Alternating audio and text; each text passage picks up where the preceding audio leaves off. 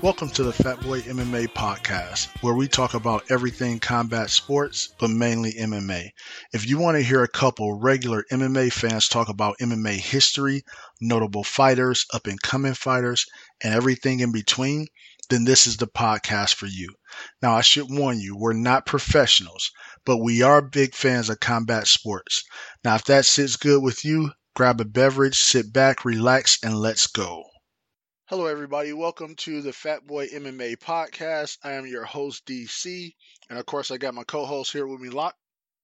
Hey, how's it going, everyone?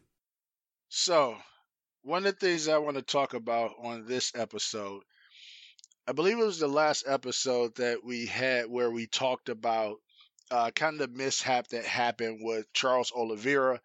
And I mentioned how, um, you know, the UFC ended up coming out and saying the scale had been tampered with. You know, guys that were trying to do the weigh in that were from the UK and whatnot would change it over to kilograms.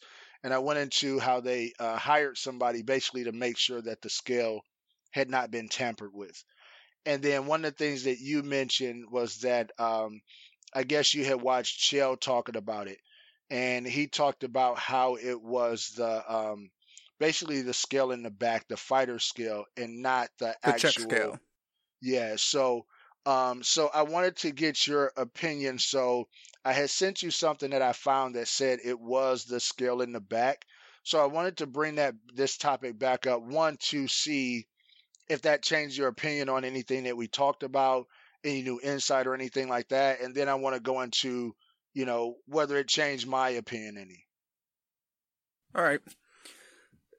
So I know this isn't going to be uh, a popular take, and it always comes off wrong because I like Oliveira. I like his story.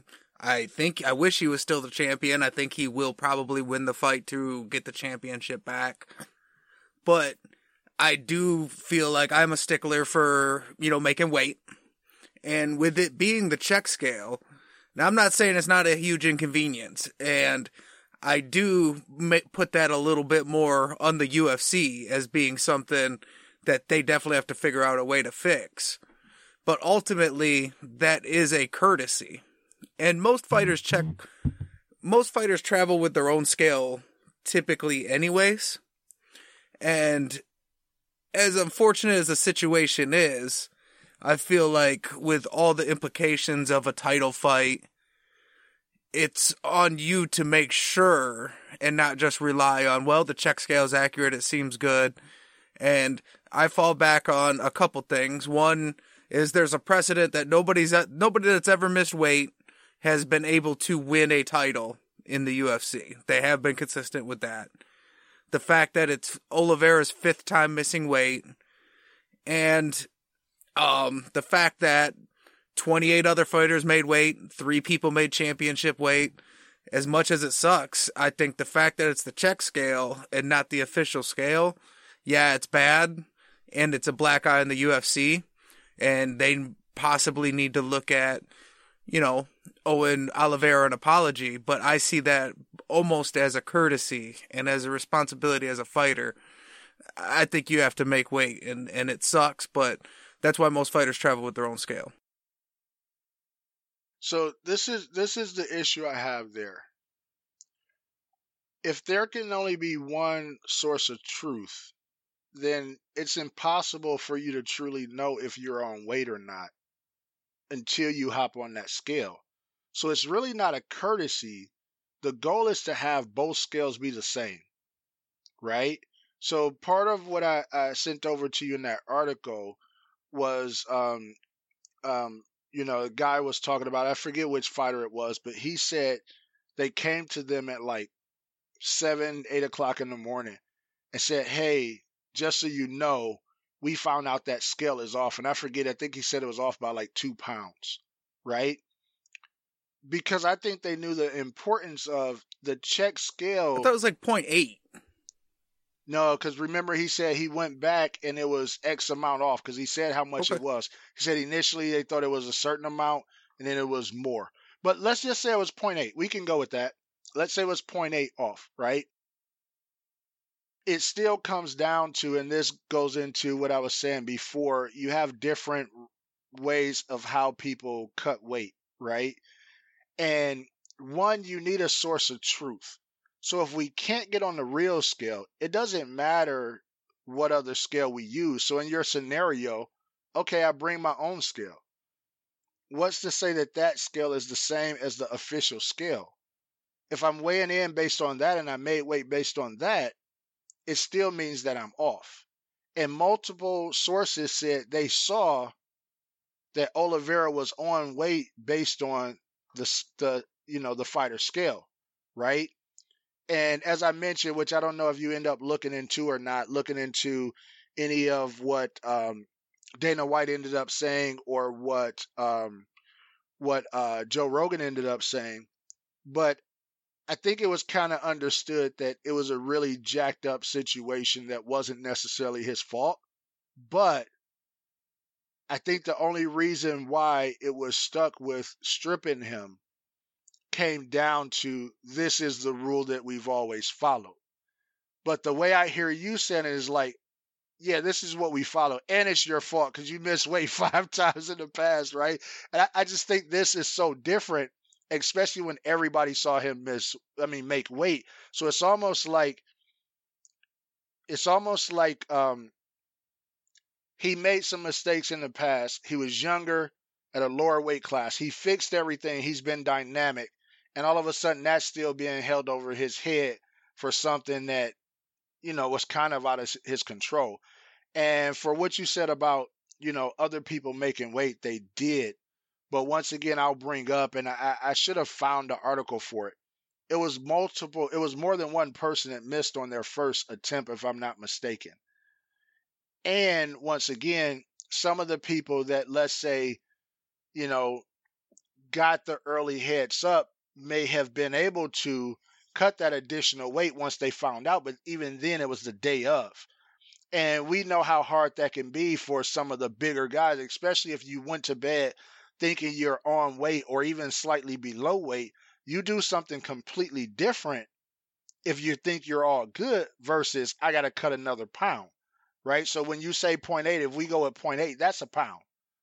And as we know at this level, a pound is a lot to cut the morning of the weigh in, right? That's not a small feat.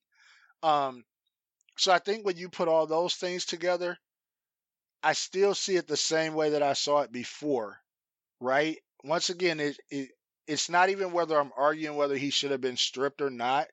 If that's the rule, that's the rule. That's what we're going with.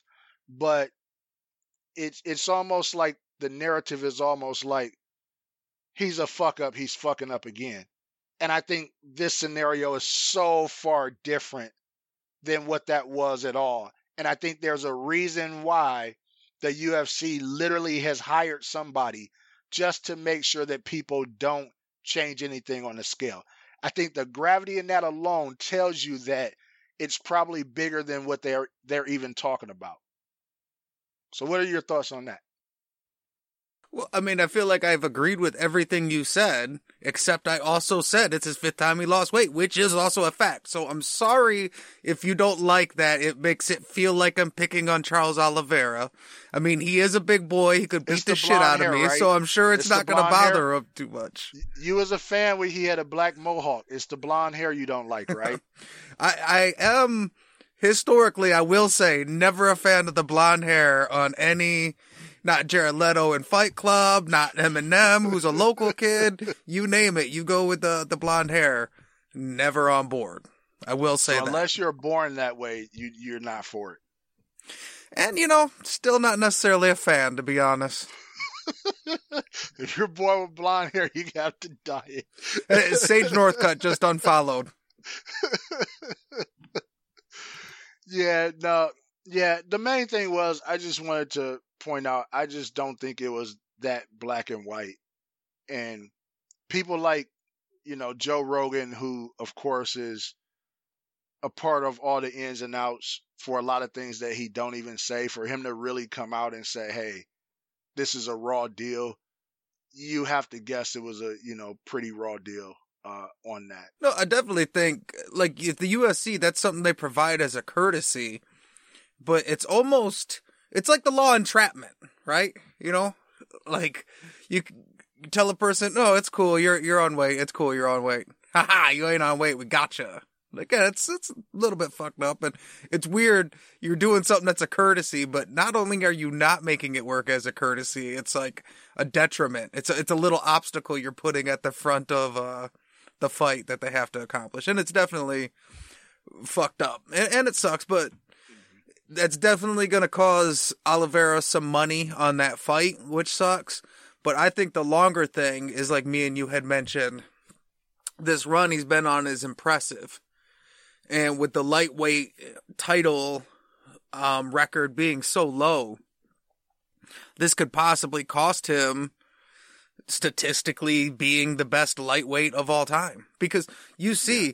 that that division is a murderer's row and you know he's fighting pretty frequently and it's only a matter of time you know you keep knocking at the devil's door long enough sooner or later he's going to answer you you know and that would really be a downer if that you know one fight makes it an issue where now he's not statistically the greatest. I mean, we would always just go ahead and have those arguments anyways, but yeah, yeah, no, I agree. And and with the you know the only thing I'll I'll mention again about the scale being a courtesy, I think it is, but it's not. You have to have some type of source of truth.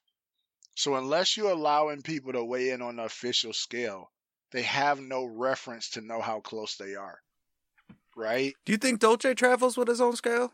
He definitely travels with his own scale, but he only uses that scale as a reference in the room. He goes down to the fighter scale to mess with that, right? To see where he's at. But once again, you still only know it's still a guess. So if you remember, that's what happened with Johnny Hendricks right? It's the only time you can't call it a blemish because he ended up getting the weight off of Hendricks, you know, during the allotted time to finish cutting the weight. But that was the only blemish. And if you remember, he said, you know, that scale basically was off, right? Compared to he brings his own, he calibrates everything, he makes it perfect. You go and weigh in on the official scale, it's a different number. Hendricks is over. It's a title fight. You can't be over any. What do they do? They didn't even have a facility. If you remember him talking about it, they went out to the parking lot and he put them on, you know, the the plastic sweats and end up hitting mitts and doing some things in the parking lot to burn the rest of that, you know, the, the rest of that water weight off, right? So it's still a factor you don't know. And that that's my point. But if you have a reference where it's like, okay, both of these are calibrated equally and we've checked them, now I do have a reference. It, it's at least going to be so ridiculously close, right? You know, but a, a pound off is not close, you know? So that's the only thing I'll say about that. Anything else before we move on to the next topic? Uh, no. I think we, I think we beat that horse to death. the people wanted to know. they wanted to know. Okay, so the next thing that came up, um, so recently, um, last weekend, Holly Holm actually uh, fought, and um, she lost the fight, which you know I think she actually should have won that fight. But it brought up a few people posted um, how since beating Ronda for the title, she's actually four and six. And of course, as we know, coming into the UFC, there was a lot of hype behind her. Then she beat Ronda. And, you know, I think we can all say, you know, her losing that title was a, you know, you can't call it a fluke because I think um, uh, uh, Miesha did a great job of, you know, taking some punishment, standing there, taking some punishment, standing there, and then pounced on the opportunity. So kudos to her. But I don't think anybody thought that was the end of Holly Holm. You almost looked at that as, okay, that's a fluke. She's going to come back. But instead, she's four and six. So, what are your thoughts on that? And then, you know, the fight in general uh, that she just had. Who do you think uh, won that fight? I think Holly Holm definitely won. That was one of the I feel like worst decisions I've seen in a long time. And that sounds ridiculous because there's a lot of bad decisions. But a lot of the bad decisions we've seen are ones where me and you both say, I think this other guy won, but mm-hmm. it was a close enough fight that I, I don't hate it entirely. I feel like this was a very clearly a win. Um, clearly three to two. Yes. I had it at four to one. And this was a fight that I really got to watch because I I like Holly. Uh, she's taken a long time off to heal up and you know try to get herself together for a hot, uh, uh, title run. She's been working a lot with Izzy, and it definitely showed. So I was kind of excited to see that.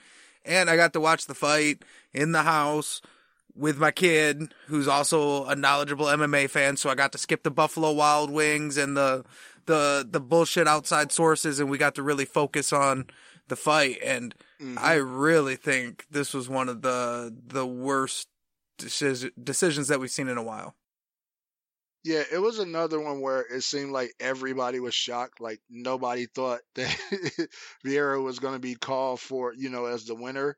But um including I mean, Vieira the, and her team. Yeah, that's the unfortunate thing about stuff like this, and I don't think this would ever change. It's the way that it is in sports, you know, for the most part in general. Um, I think really bad decisions and things of that sort somebody should look into them, and these really bad ones really should be overturned.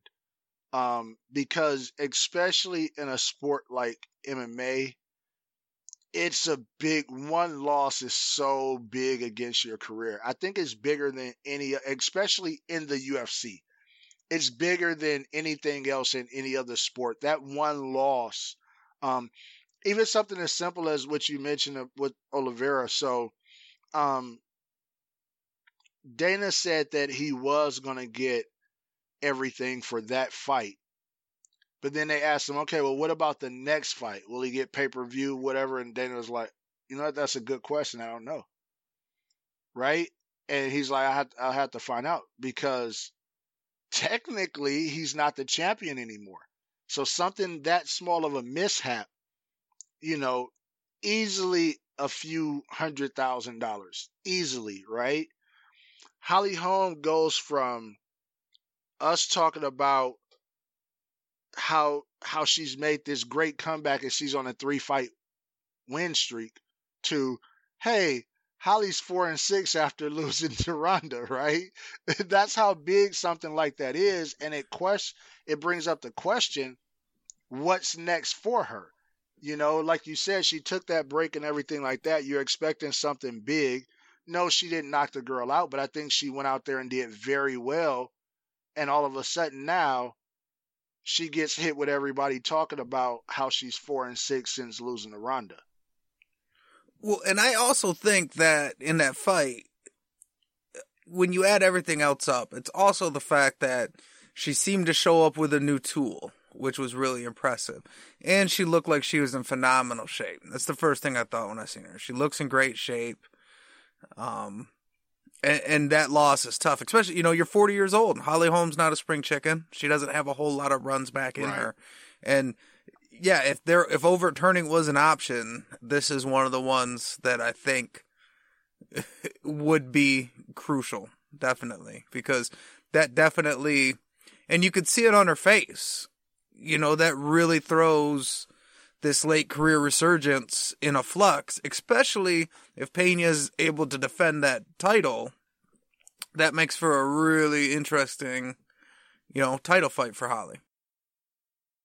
Yeah, and and the talk now has been back to and um um my girl the best number one champion she was on uh MMA hour recently and they were asking her about um whether you know after this fight with uh, Pena and um, and uh, uh, uh, Nunes, Nunes, whether she was now open to going to fight, you know, whoever that that champion is and getting that bantamweight belt. And you know, before she always kind of played it off as not happening, but now she said it sounds very likely. It's likely that possibly the end of the year she may be fighting there. She has the one fight coming up, and then possibly end of the year. And my guess is, especially if she wins and Pena wins, with Holly taking a loss, I mean, who else would you, you know, that Pena uh, Shevchenko fight would be huge. Uh, but to your point, let's say they didn't want to make that, you could easily make the resurgent Holly Holm. I think that's a good matchup against Pena, right? But it, it becomes harder to make that now and sell that fight. And as we know, so much is based on not simply the the matchup, but what you can sell, right? Because we're talking about a title fight, we're talking about a women's title fight, and we know you have to be you have to really sell that to make it a headliner, right? So unless it's going to be tucked under, you know, somebody else or possibly two other fights, um, you need that story, that resurgence. And I think this loss, once again, even though I thought Holly looked good and won, it still comes down to what the number says. It says it's an L and not a W. That becomes harder to sell and it really you could just see it on her face. I really felt bad for her too because everything you're saying she thought right that second when they raised vieira's hand. Like you could see as yeah. soon as they said split decision she had a look like what the fuck? Yeah yeah. I and i seen uh Winkeljohn said yeah when they said split decision i thought oh just one of these one of these idiots goofed it up but we're you know we're good to go like nobody. And you hear from the cornering from her team. And and something I read somewhere is, you know, in the middle of the fight, a lot of times these fighters know, the, the, the corner knows, like everybody knew what happened. And you could see from Vieira's reaction, or corner's reaction, her corner's coaching, nobody expected that. And, and it is a real travesty, but it, it is what it is. And I hate to be the callous Dana White because it's not as easy as that clearly, but yeah. Don't leave it. I mean, the, the judges, judges will do it. they will. Yeah. Well, let me ask you this. Um, now that we look at that, what do you think is next for Holly Holm? So there's a couple things out there, right? She could just stay the course, keep fighting at 35, fight a couple more girls, and possibly get another title shot. But as you mentioned, she's 40 years old she can drop down to 125. I think she can get to 125. I don't think it would be an easy cut at all, but I think she can get to 125 and be the much bigger girl compared to everybody else. Fight maybe one fight and fight for a title. And I think that can be a good fight. And this is the third option. Women's boxing has been getting a lot of attention, right? Of course, we just had the fight. Um, I should have looked it up. Uh, Ser- Serrano versus oh, what was her name? The um, the girl from Ireland. I forget her name. I'll look Katie it up. Katie Taylor. They, yeah, so they just had that you know big fight that was huge. You have um, Claressa Shields out there, right? She's still mixing it up in between boxing and MMA. I think that could be a really good boxing match does she take her hand and go and try and get some of that popular boxing money really quick before she retires that's coming over to women's boxing? Or does she just retire? Right? So, kind of four options that I see. Staying at 135, trying to build up again, dropping to 125, which wouldn't be an easy cut, but I think it's doable going over to boxing and then grabbing one of the big names since she has a name and try to put together a big money fight or retiring. What, what's your thoughts? The reason I don't like the idea of going down to 125 is if you you say 4 and 6 and it is true and I get it but if you really look at that 4 and 6 it's it's something that we've covered before where one loss or you know like one thing here or there can have a real trajectory on your whole career. So, you know, undefeated knocks out Ronda Rousey. She's winning that Miesha Tate fight clearly in, a dominant fashion. Gets caught, gets choked out. it is what it is. You know, and then she takes she loses a couple decisions. Now, one of them was for the 145 pound championship, so she's going up and it was a title fight. She loses that one. That's a tough one. Um, Cyborg was another title fight, and that was a, a fight of the night performance. Um, uh, the Correia fight was a fight of the night performance. So she was still performing at a high level. The only fight that she really got the shit kicked out of her was the Nunes fight. A- and Nunes does that to a lot of people. Almost everybody. Right. You know, that's kind of how her fights go. So the record, it's not as bad as it seems. It's just because, and now most of those decisions, be, besides the Vieira fight, were still, you know, they were clearly unanimous decisions. So I'm not saying that she could have won or should have got either of those decisions. I'm just saying, even in those records where she's consistently fighting at the highest level in the world, you know, for her sport, almost all, you know, number one contender fights or title fights against the, the top, top girls. You know, she beats Megan Anderson, just top level fights, and she is still competing, competing at that level. So I don't like the idea of going down a weight class. It, it seems a little panicky, especially when it is just terrible judging. I think that she should stay the course. And my reason is she worked really hard to get her body in a place to, to make this comeback and I don't think she got too injured physically. I think she worked really hard with Izzy to add this new wrestling tool, which looked fairly impressive, and and I I like that. And I think the best alternative would be for her to get back to the lab. But I know that's easy for me to say. I just didn't get the rug pulled out from under me. But I still think in this women's division, I mean, we've covered the women's pound for pound, where half those ladies at the top 10 at the pound for pound are coming off a couple losses or, you know, Right. losses in their last three fights. I still think, you know, she goes out there, puts together a couple strong performances, which she probably would because she's going to get a lower ranked opponent and dominates them and then get back in there. I really think though, based on, you know, what's coming out of her camp, her kind of approach, I think that she's either going to just say fuck it and call it a day and, and you know retire. Um, I've heard a lot of talk about a Katie Ta- the Katie Taylor fight, and I know Katie Taylor and Serrano just got paid a shitload, and that fight was pretty highly promoted. And I think if Holly fight. Holm could get a nice payday on the way out, you know, take a fight against Holly Holm or uh, against Katie Taylor, get a big big career payday, and then call it a career. I couldn't blame her. And honestly, the UFC should be disappointed because the UFC potentially missed a great moment in Holly getting that belt back or even competing again over a fucking another bad judging decision. You know, because she might just say, you know what, I don't even want to do this no more. Yeah, and and that um Serrano uh, Taylor fight was a, a, a really good fight too. It it it was what people wanted to see. They went out there, really left it on the line. But um, this is my issue with her kind Uh, of. well, I want to say real quick, a lot of the women fights are like that. Now, I know we've talked about how when we do the pound for pounds, we rank them different where you we don't rank the women with the men. And a lot of the comparison you use is I don't rank the WNBA with the NBA. And I agree with that, but I would say women's combat sports is a lot closer to the NBA than the WNBA is because these ladies are fighting their ass off.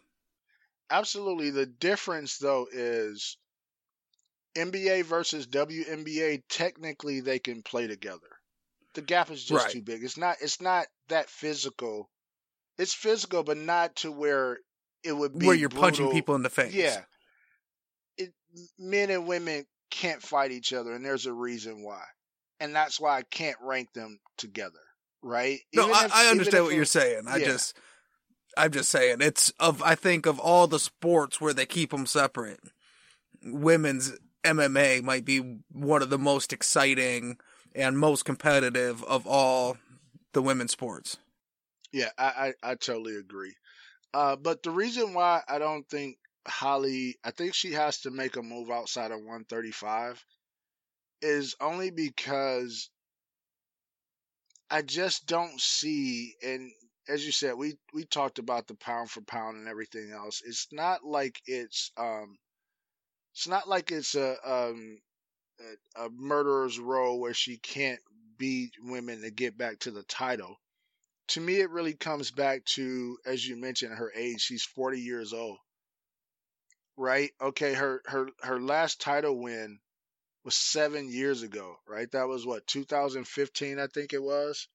Let me check real quick. Yeah, it was 2015. Yeah, two, 2015. So, and we're in 2020. She just lost, so her next fight is not likely to be a title, right?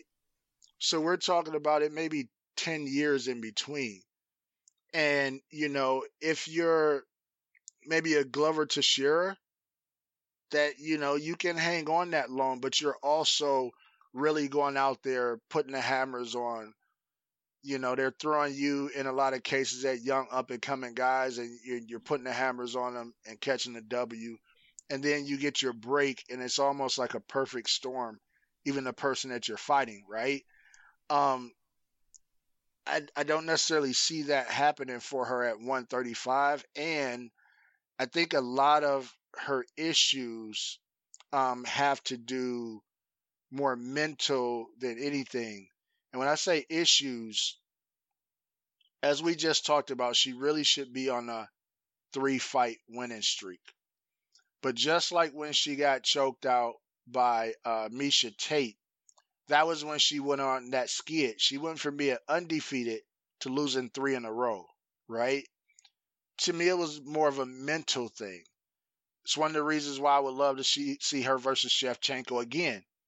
I think Shevchenko clearly won that fight, but that was the fight directly after the Miesha Tate fight, right? And then so on and so forth. And then she loses three, she wins one, she loses one, and I don't think she's been able to get out of that head space.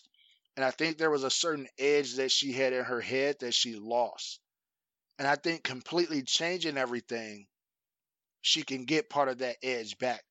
And that edge may come in the form of dropping weight and you know being the you know the bigger bigger person for a while and seeing that. Or as i said going back to the roots not having to worry about all of this other stuff and just box and you know get a couple big paydays and retire. Um she's one of those people that always talked about she's already very very nervous every time she comes into a fight an mma fight and i think that partially plays on the whole mental thing. And when you go out and you really, really, you took the time, you put in the work, you feel like you did enough, and then you lose in that fashion based on some stupid judges, it has to drain a lot out of you. And something has to create that reset, in my opinion. And so I would actually lean toward either the 135 stand there actually would be the last option in my opinion. I would lean toward either retiring, going to get a couple boxing paydays, or going to 125. And in my opinion, um, and this rolls into what we'll end up talking about next. I think there's some big paydays for her in boxing. I think there's a few big paydays for her in boxing, especially with boxing now going the route of a lot of this stuff, people are getting big money for exhibitions. People are getting more. You got some people getting more money for exhibitions than other fighters are getting for their actual title fights. Well, yeah, I mean that's why Mayweather doesn't really fight no more. Exactly. Exactly. Like, why would I really name. fight a guy that could beat me and take my O when I could just dick around and do goofy shit and beat up dudes that I'm clearly better than for exactly. all kinds of money. Exactly. Which rolls uh, me into. Go ahead. Well, yep, no, because I still want to say on the uh, Holly Holm though. The reason I will not, I'm gonna die on the hill that I will not say that she should go to 125, only because we've already sent both Ronda Rousey and Miesha Tate to Mike Dolce to go down to 125, and I just don't want to make that our, our, our new shtick that we just send every every women's fighter that loses a couple like, yep, you got to call Dolce and go to 125, so that you can lose to Shevchenko. Apparently, well, this is the thing though. Before we couldn't make that argument because we didn't have a 125, right? And those 135 girls can't I mean, to get down to 115, you're talking about chopping a couple arms off, right? Right. for sure. 125 would be tough, but it's it's possible. doable. You know, it's doable. Yeah, you know, so you know, and and as we know, um, that sounds like that's the next step for Miesha Tate. She's actually going that route.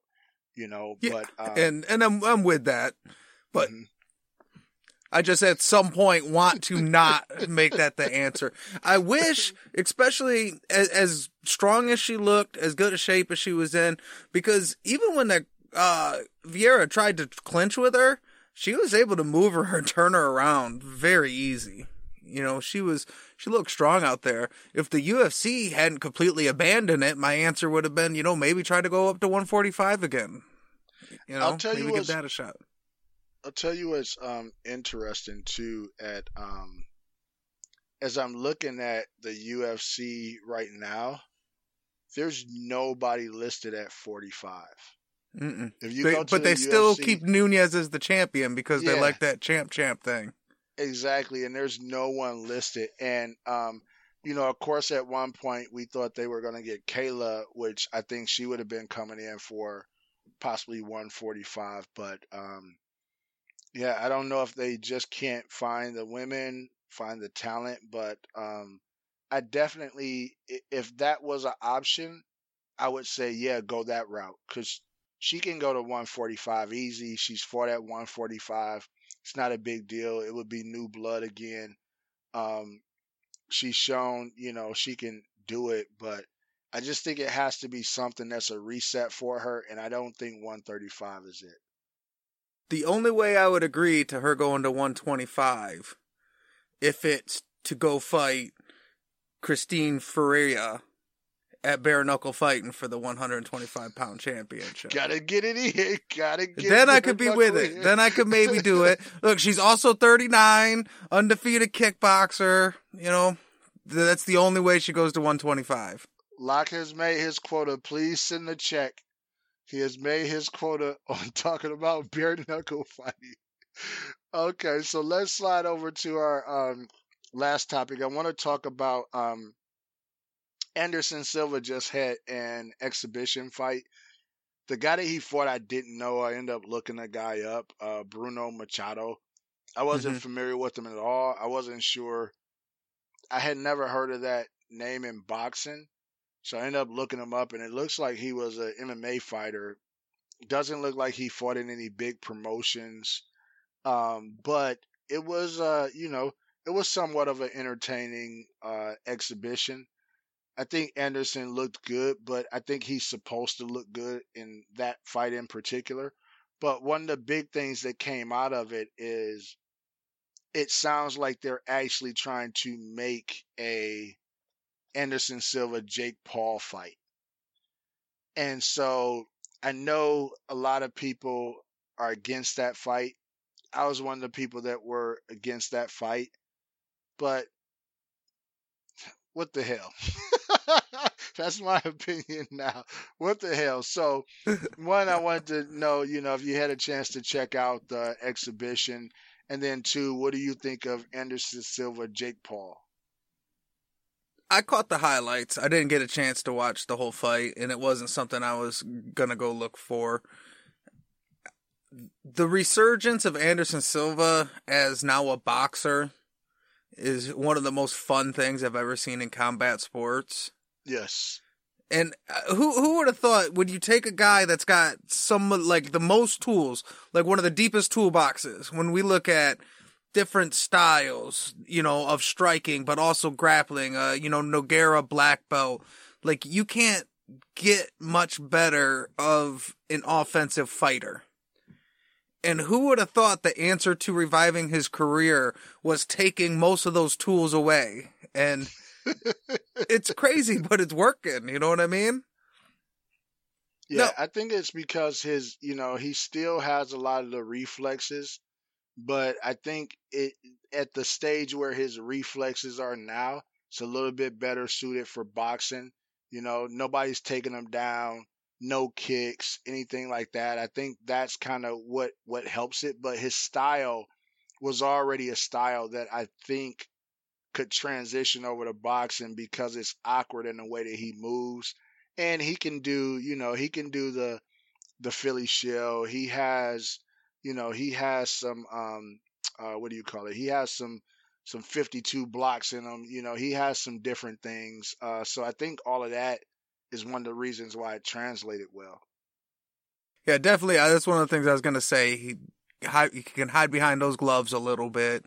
He doesn't have to worry about, you know, fielding kicks and, you know, he really had to worry about the grappling a lot as the career went on because that was clearly his one deficit. So I don't know. It's just a lot of fun. And, you know, when you're having professional boxing matches against Tito, who you made cut down, which he didn't make them. I know Tito likes to say that. You signed a contract and then complained that they wanted you to honor the contract it's for a guy that at one point I thought was a really smart businessman. That was like one of the dumbest arguments I ever heard. like, um, but that'll make your boxing career look a little better for sure. But I really like it, and I've gone the opposite way as you. Like at first, I was down for it. I was like, "Yeah, make him box Anderson Silva." But the closer it gets to it, Jake Paul's a big boy, and it looks like he's probably learning to box, and it makes me a little bit more nervous than it did a year ago. Yeah, the um, I mean, we know Jake definitely has a big punch. Um, I'm more comfortable with it because I'm a little bit more comfortable with Silva boxing. And just going back to what we talked about his defense and everything like that. And, you know, I think he can slip a lot of what Paul throws because he telegraphs so much. And you, I think you want some you want some danger there. And I think the danger is Paul's a big boy with a big punch, right? So I think that danger is still there for uh, Silva, and w- that's what brings the excitement to the fight. But I think skill wise, Silva's a lot better.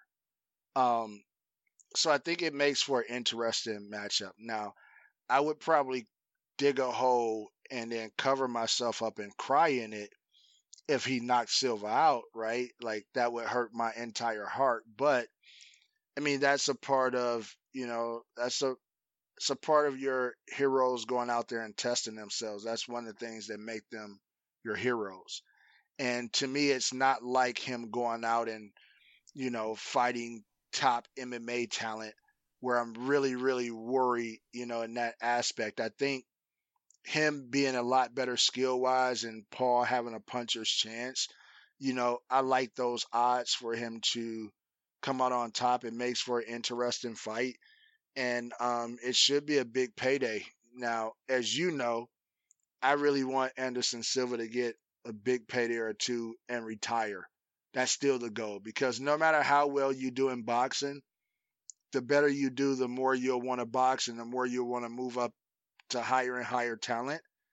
And there's there's killers out there in boxing. You you haven't even reached the you haven't reached that level of boxers yet. And then all of a sudden my heart gets broken all over again the same way that it did at MMA, right?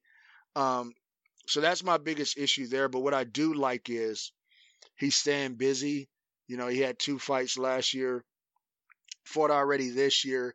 They're talking about uh, putting a Paul fight together or possibly another fight for him. So I think that helps with everything, the reflexes and everything like that.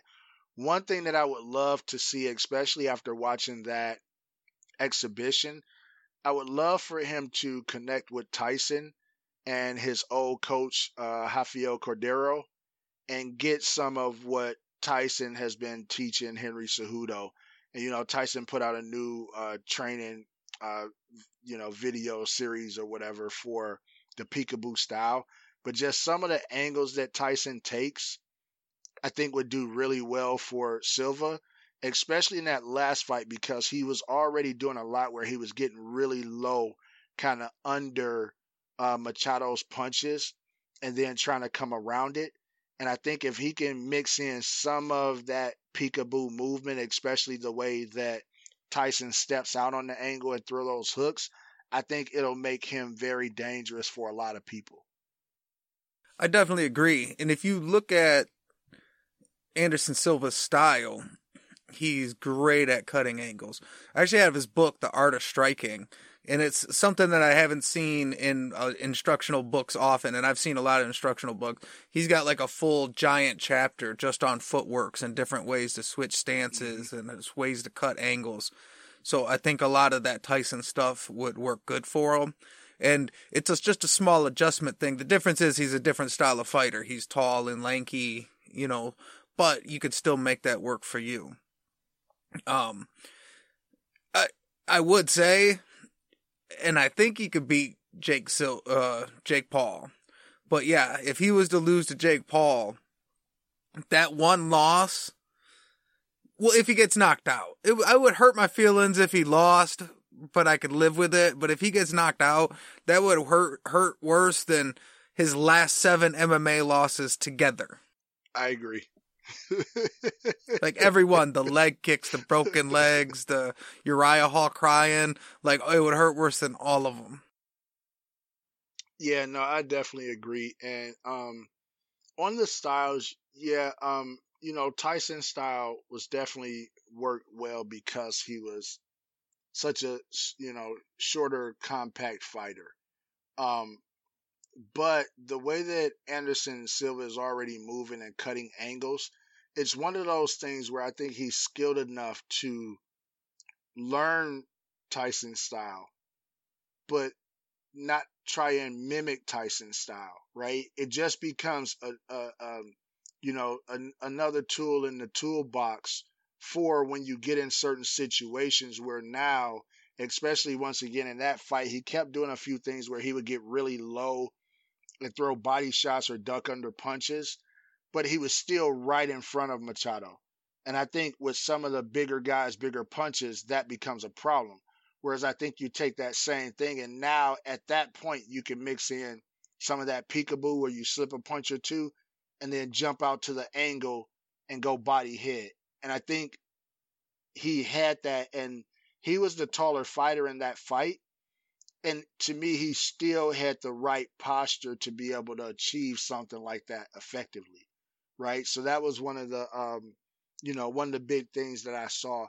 But yeah, he, um, I think that after the Paul fight, one, I think it would be a big payday, but I think it can set a chapter for some other things in his career, even if it's just other fun fights.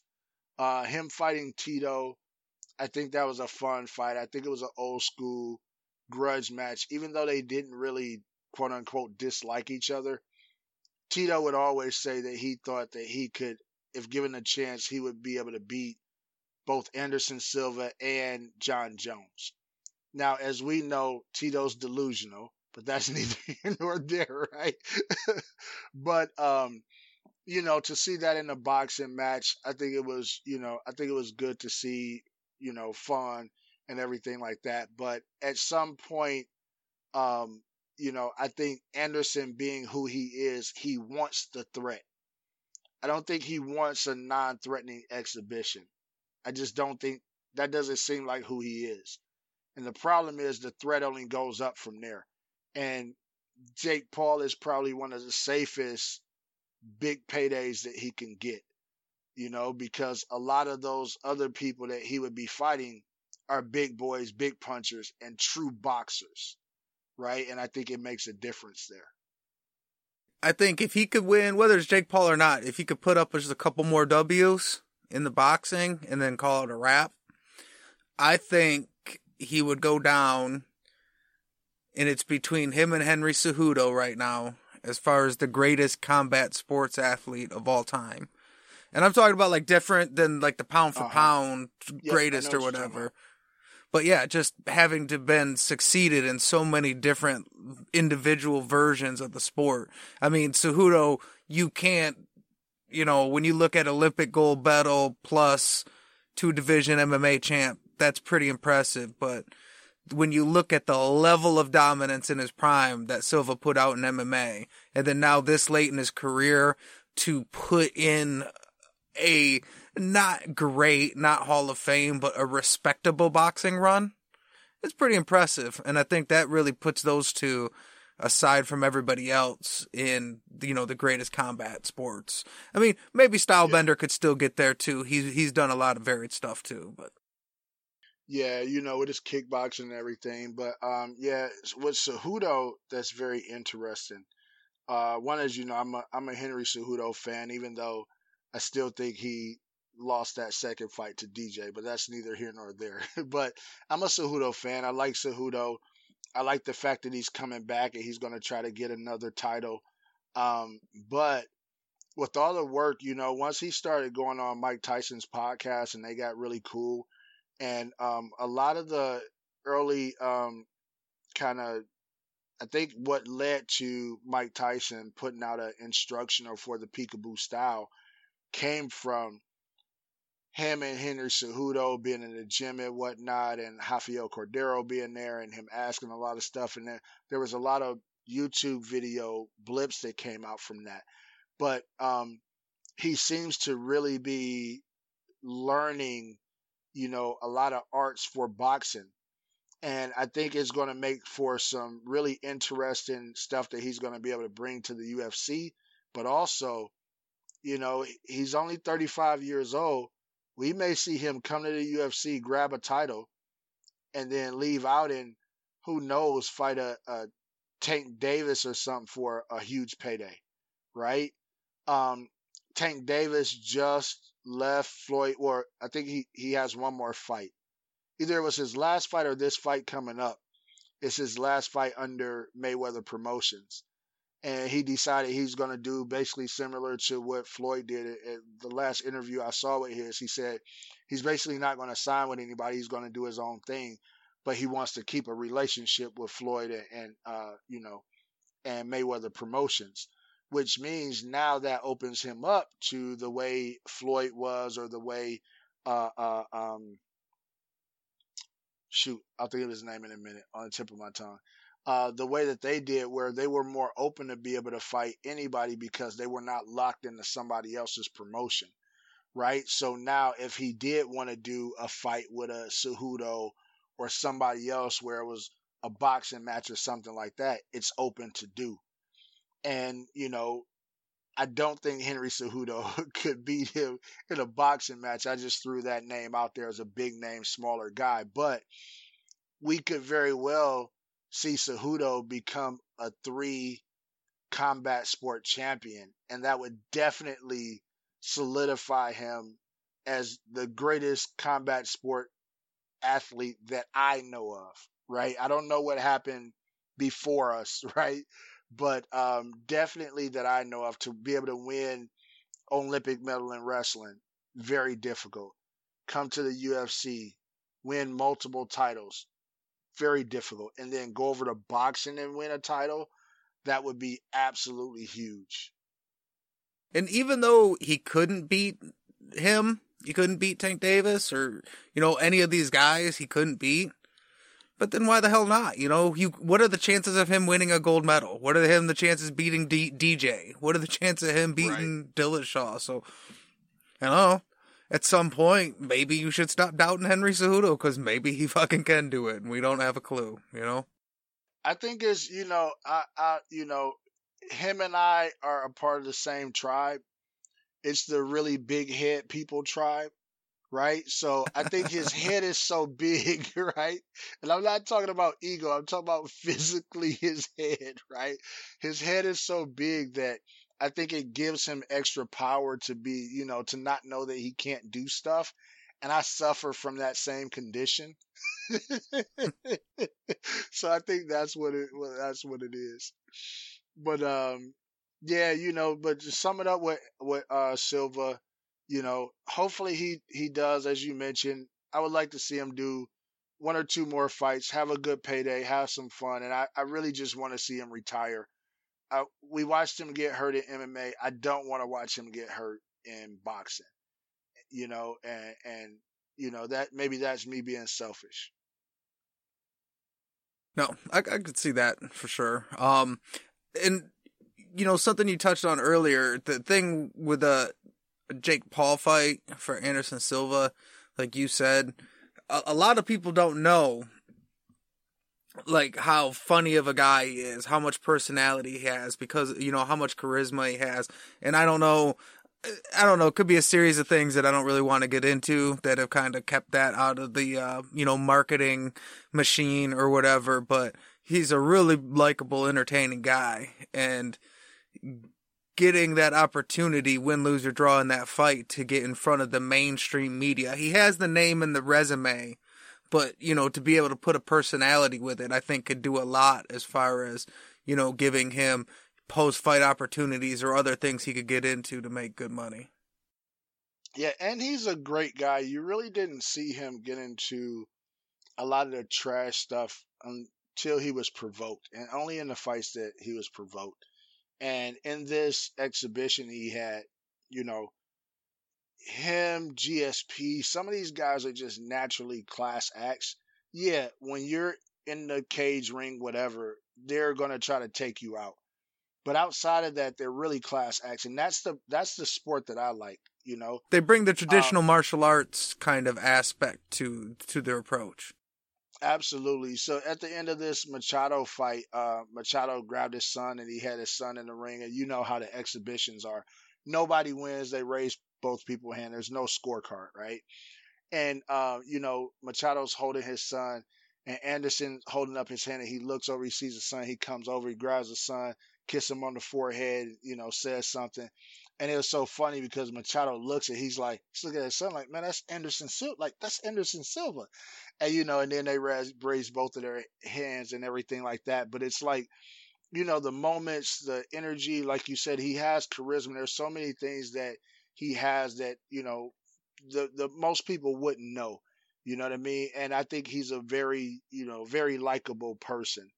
Um, but yeah, hopefully hopefully he does something where he gets the the big payday and something is satisfied in him because obviously he has something that's still burning where it allows him to just sit down and and you know he has a school. I don't know what else is needed. He already trains people but something that obviously is needed within him that he really you know wants to keep doing. But we all know the answer and you know this would if if Cejudo goes to boxing, Anderson has no other choice but to go to EBI. We know the answer, right? He has to. I, I was thinking into, bare knuckle. he has to go into grappling, and then we get to see him versus Chael in EBI. Tell me that's that. not a moneymaker. See? Yeah, I'd watch that there for sure. Go. There we go. All right. Any any last words before we wrap this up? Yeah, the only last thing, um, because we, we talked about Machado's son, um, mm-hmm. Anderson Silva's son, and you get kind of a a look at some of the behind the scenes of how likable Anderson Silva is, and his pretty palatial estate. For the he could use another payday, but he's doing all right for himself. But his son, I don't know if it's Khalil, but it's K A L Y L Silva, and he's a kickboxer himself. But his mm-hmm. TikTok is really, really dope. And, uh, you know, it's a lot of good footage of him training, a lot of footage of him and his dad sparring together or his dad training him. And think about being a young man going into a kickboxing career and you have access to Anderson Silva as like your personal kickboxing coach. And yeah. I, I uh but yeah, I just wanted to recommend that if you're listening to us, if you're on TikTok, follow him. It's Khalil Silva and it's a lot of Anderson Silva making cameos in his stuff and it's uh it's you get a good idea of Anderson Silva's personality. Nice. We need to go and follow him. I think um I think it was you. It might have been somebody else that had sent me one of his fights a while back, but I actually have forgot all about it. But um I'll definitely go and follow the TikTok and uh check out some of the stuff. But yeah, it's um you know it's always interesting, especially when you have a parent that is a high level something particularly athlete, where it's always weird what direction the kids end up going to. And I think sometimes there's so much pressure that they don't end up being good, and part of it is folding to the pressure, trying to live, you know, under a certain legacy. But that's one thing that I think is good about combat sports. Um, you know, he's able to go in and go into kickboxing, there's not as much pressure, even though you're Anderson Silva's son, because one, it's not MMA, and two, as we know, most people don't watch kickboxing, right? So it's not as big eyes and pressure and everything on you uh, that you would have if you were coming into MMA, like uh, eh, um, uh, Kron, you know, coming into MMA right away, the pressure was on him. Like, wait a minute, you're the son of the the great uh, uh, um, the great Renzo, you know, uh, uh, not Renzo, um, uh, uh, uh, shoot, um, Rickson. You're the son of the great Rickson. Like you have to. I was blanking great. on the You name too, to and I was really disappointed in myself. I'm wearing off on you, man. Pretty soon you won't remember anybody's name. Don't worry about it. But uh, you know, your um your Rickson's son, he's known as the great. You have to be some type of derivative of that, right? And um I think there was a lot of pressure on him. He started off, I think he had maybe uh, only a handful of fights before he came over to the UFC. And I think I have to, have to double check. I think he went one and one in the UFC or something, but he hasn't fought in quite a while. And I think, you know, it's hard carrying that on your back. But let's say he would have stayed just as a grappler, which he was really, really good in. I don't think as much pressure was there, even though he came from the great Gracie family, because I think it was a little bit more forgiven versus Rickson's legacy when you talk about MMA, right? And so I think that's what uh, gives Anderson Silva's son maybe a little bit of leeway there to kind of grow into his own. Absolutely. Any last words? Nope, that's it. Uh, I didn't think we'd be able to bang out all them topics that quick, but we're getting better at this shit. well, thank you everybody for listening to the Fat Boy MMA podcast. Thanks for coming. Thanks for listening. Come again. That wraps up another Fat Boy MMA podcast. If you have a topic for us, please email us at fatboymma55 at gmail.com or reach out to us on social media by going to links.fatboymma.com. That's links.fatboymma.com. Thank you for listening.